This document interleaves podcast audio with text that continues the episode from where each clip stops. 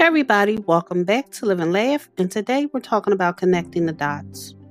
All you need to do to achieve your long term goals is to stick to them.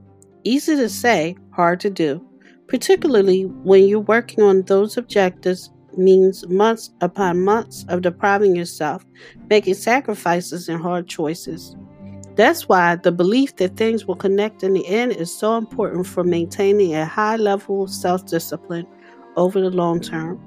Willpower alone is a precious tool in your arsenal, but if it isn't combined with the confidence that one day it will all be worth it, you may run out of juice well before reaching that point.